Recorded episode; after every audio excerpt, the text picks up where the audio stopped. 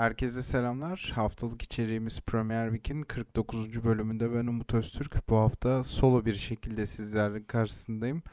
Batuhan'ın İstanbul-Ankara arası mekik dokuması sebebiyle bu hafta maçların bir bölümünü kaçırdığını hatırlatalım.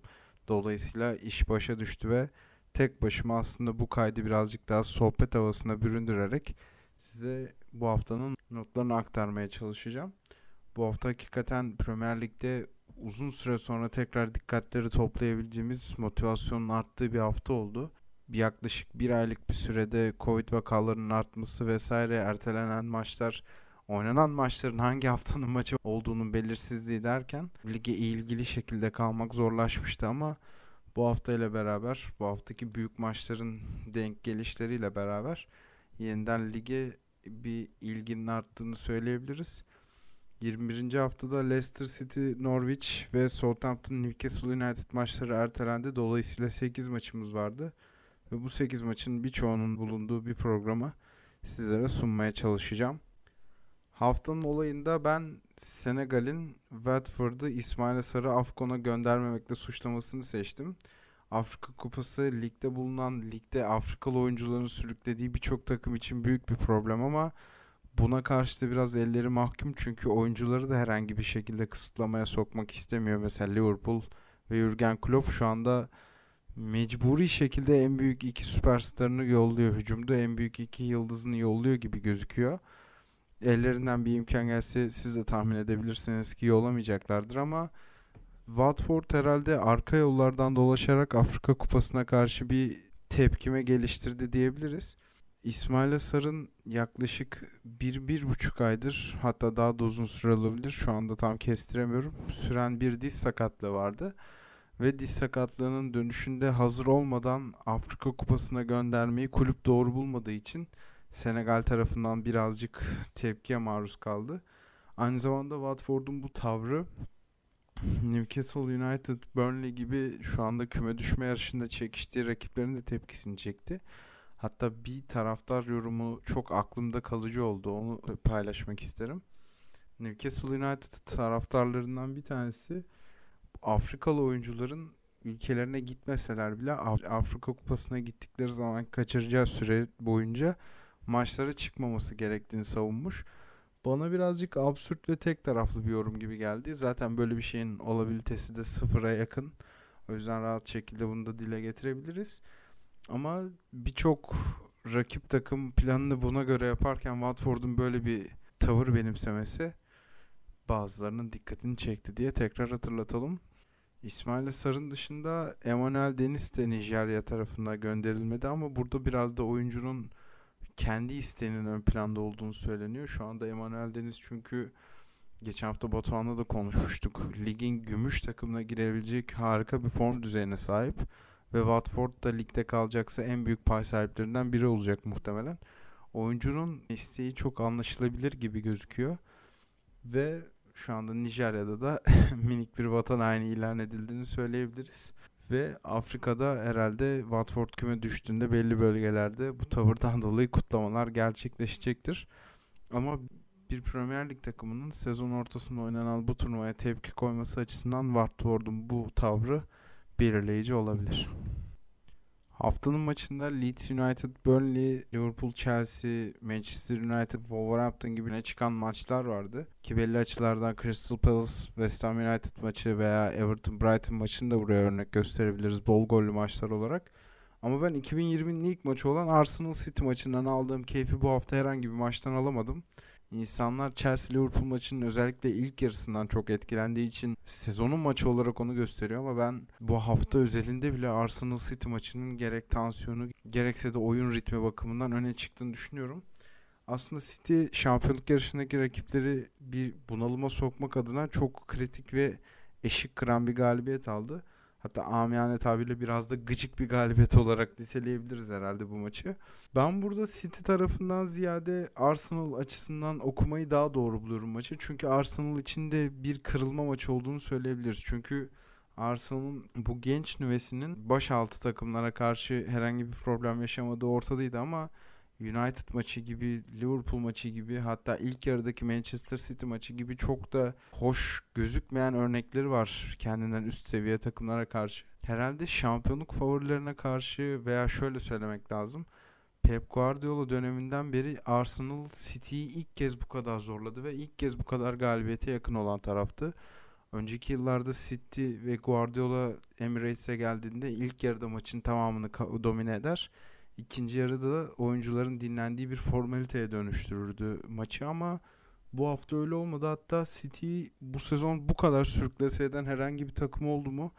Belki Enfield'da oynanan maçın ikinci yarısında Liverpool'u söyleyebiliriz ama hakikaten bu haftanın ilk yarısında Arsenal'ın sahaya sürdüğü şeyler aslında gelecek için de çok umut vericiydi ve Arsenal taraftarı mağlubiyet gelse bile bu maçtan mutlu ayrıldığını söyleyebiliriz herhalde. Bu maçın ilk 45 dakikası aslında Tottenham maçının ilk 45 dakikasına çok benziyordu. Sadece o maçın ilk 45'inde 3 golü bulan Arsenal'ın burada biraz beceri eksikliğinden kaynaklanan gol vuruşlarını tamamlayamadığını söyleyebiliriz herhalde.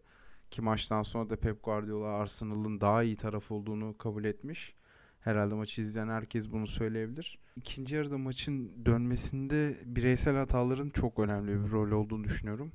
Kadronun yaş ortalaması vesaire burada belirleyici olur ama genç sayılmayacak oyunculardan gelen bu hatalar özellikle işte yine Granit Xhaka'nın bir klasik hatasının olduğunu söyleyebiliriz. Büyük maçlarda işler Arsenal için yolunda giderken hep bir imza hareketi oluyor Xhaka'nın olumsuz anlamda. Burada da gereksiz sayılabilecek bir müdahaleyle penaltıya sebebiyet verdi ve maç eşitliğe geldikten sonra aslında galibiyete yakın taraf biraz daha City oldu ve City bu galibiyetle Liverpool ve Chelsea'nin de berabere kaldığı haftada şampiyonluğu büyük ölçüde bitirmiş olabilir.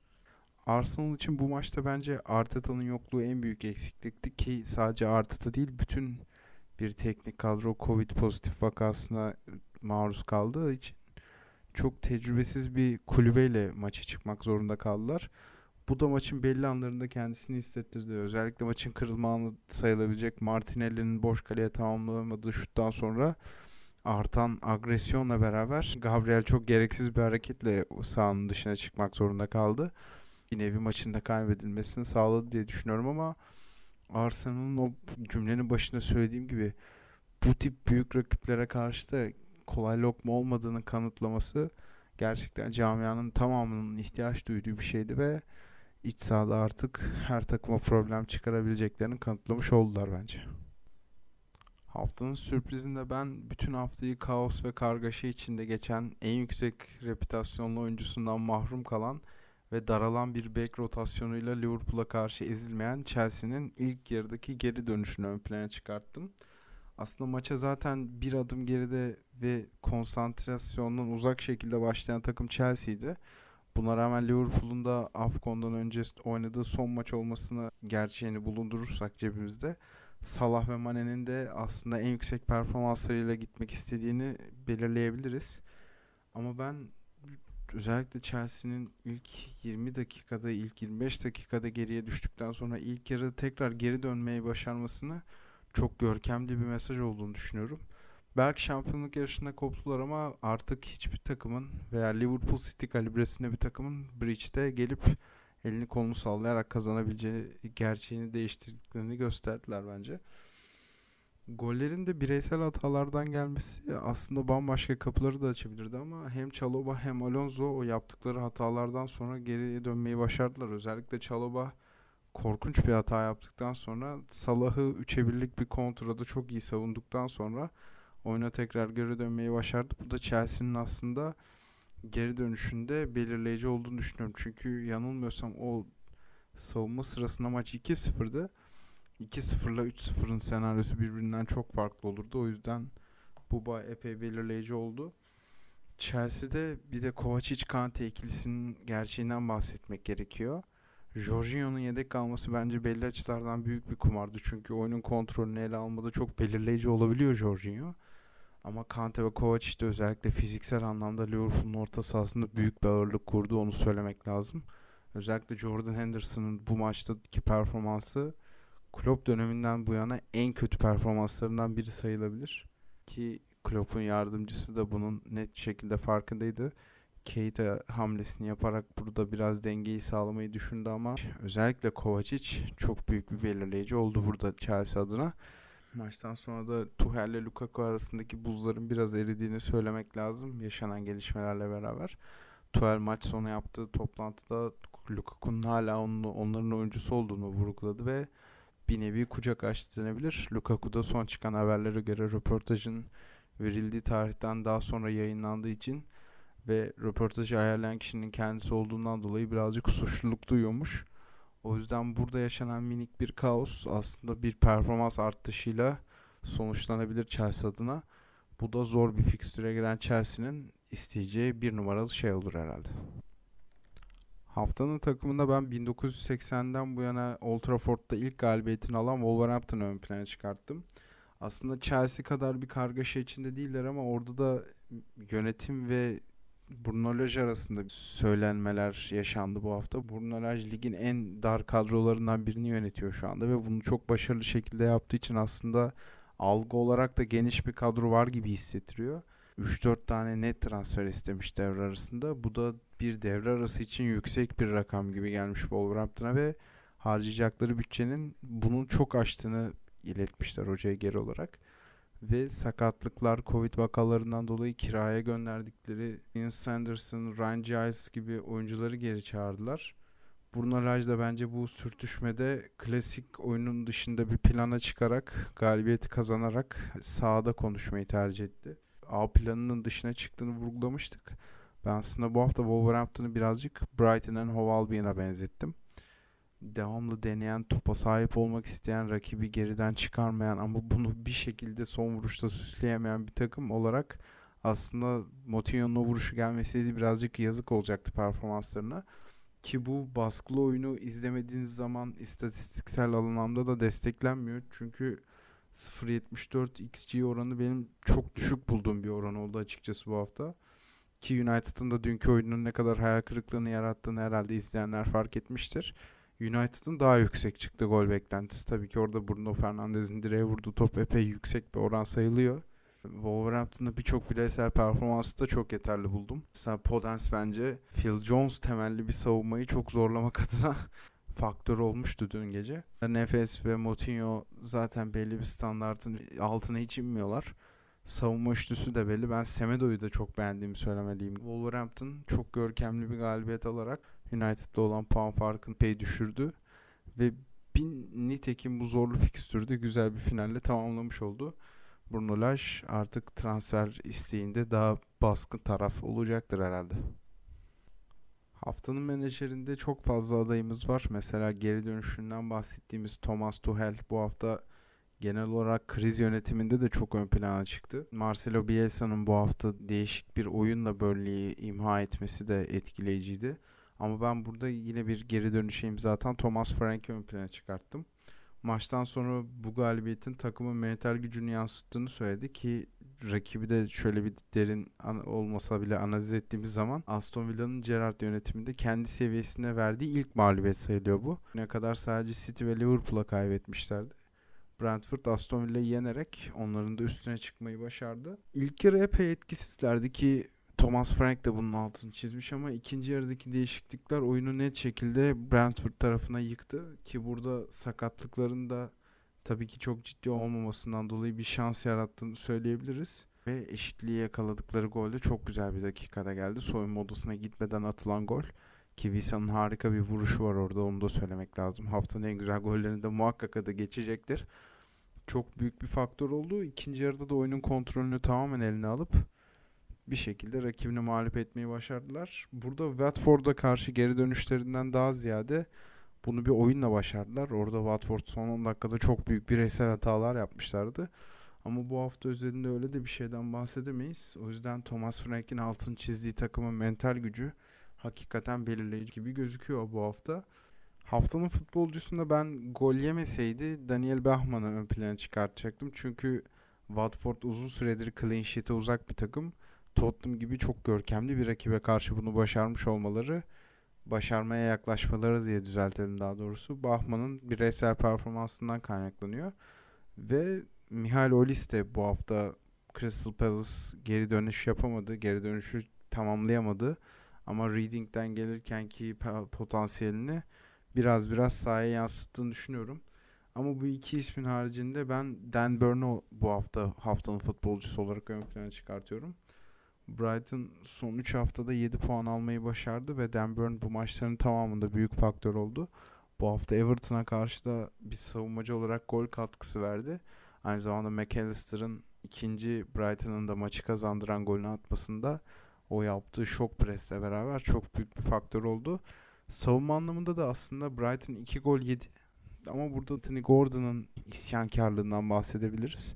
Onun dışında savunmasal anlamda çok da büyük hataları yoktu. Hatta ilk gol savunma oyuncusuna çarpıp kaleye gidiyor. Aslında bu kaleciye de yazılmayacak bir hata. Everton için bir şans oldu ama Brighton oyunun genelinde Everton'a ağırlık kurarken Dan Burn'de İngiliz tipli bir stoper olarak çok farklı meziyetler olduğunu ön plana çıkarttı.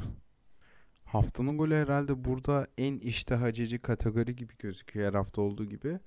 Çok fazla adayımız var. Şöyle kısa bir short list yaptığımızda isimler ön plana çıkartıyor. Maxwell Cornet'in friki, Stuart Dallas'ın golü, Lanzini'nin golü, Ahmet Salah'ın inanılmaz bir solo golü, Joao Moutinho'nun net bir tek vuruşu, Danny Ings'in Buendia'nın harika asistini geri çevirmemesi, Yonevisa'nın çok büyük bir anlam ifade eden ve harika bir plasesinden bahsedebiliriz. Keza McAllister'ın ikinci golü de tek vuruş anlamında harikaydı ama herhalde burada Kovac için golü bambaşka bir yerde duruyor. Gol vuruşu yapıldığı anda yanılmıyorsam iki ayağı da havada ve gelişini o güzellikte o noktaya vurması kalecinin de herhangi yapabileceği bir şeyi ortadan kaldırdı. Kovacic yalnızca attığı golle değil sergilediği performansla da aslında yokluğunun nedenli büyük bir kayıp olduğunu kanıtlamış oldu. Onun dışında bu kadar güzel gollerin arasında da onu tekrar ediyoruz ki farklı bir yere koymamız gerekiyor bu hafta. Hayal kırıklığını da Manchester United'ı ön plana çıkartmadan konuşabilmemiz herhalde imkansız gözüküyor. Aslında Ralf Ragnick döneminde fena bir giriş yapmamışlardı ama Newcastle maçının özellikle bir kırılma yarattığını söyleyebiliriz. Ve düşme hattına yakın ve kendi seviyesine birazcık uzak takımlara karşı zorlanmaya başladı. Bunu Burnley maçında erken bir golle kırmışlardı ama özellikle bu üç maçı beraber değerlendirmek gerekirse Newcastle ve Wolverhampton maçlarının ilk yarısı United'ın Solskjaer'in kovulduğu o döneme çok yakın bir performans sergilediği sonucunu çıkartıyor. Ve United rakibine karşı uzun süreli bir namalip seriyi de bitirmiş oldu. Aslında ilk yarıda sadece isabetli bir şut var ama ikinci yarıda yapılan Bruno Fernandes değişikliği biraz daha takımın reaksiyon vermesini sağladı. Ama ben ikinci yarıya iyi başlayan Mason Greenwood'un tek çabalayan parça olarak kenara alınmasında değişiklik özelinde bir hata olduğunu düşünüyorum açıkçası. Buna karşın golü yedikten sonra tutucu bir orta saha oyuncusu olmadığından dolayı Matic ve McTominay ile beraber dönen topları da toplayamadılar ve oyunun kontrolünü de eline alamadı United. Ve hatta şu çok simge bir an oldu bana kalırsa. Adama Traore'nin bölgesinde bir top, tacı çıktı.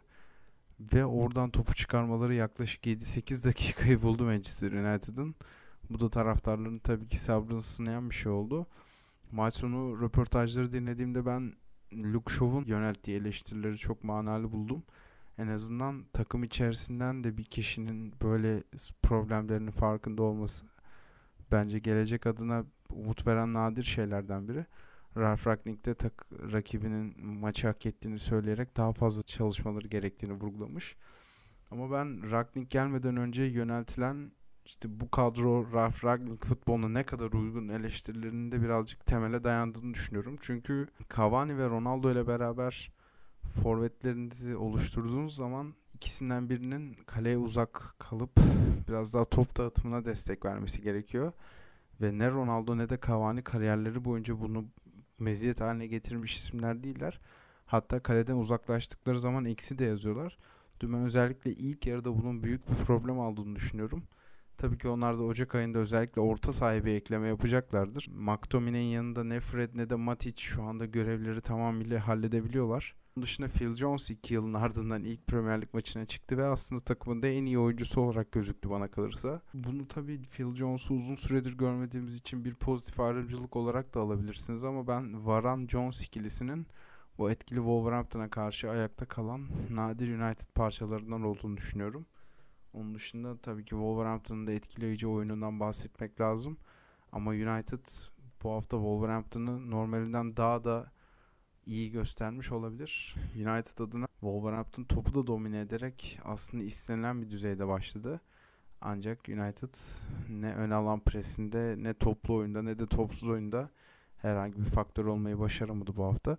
Batuhan olsaydı büyük ihtimal United kısmını daha geniş konuşurduk ama bu haftalık benden bu kadar diyelim ve beni dinlediğiniz için teşekkür ederim.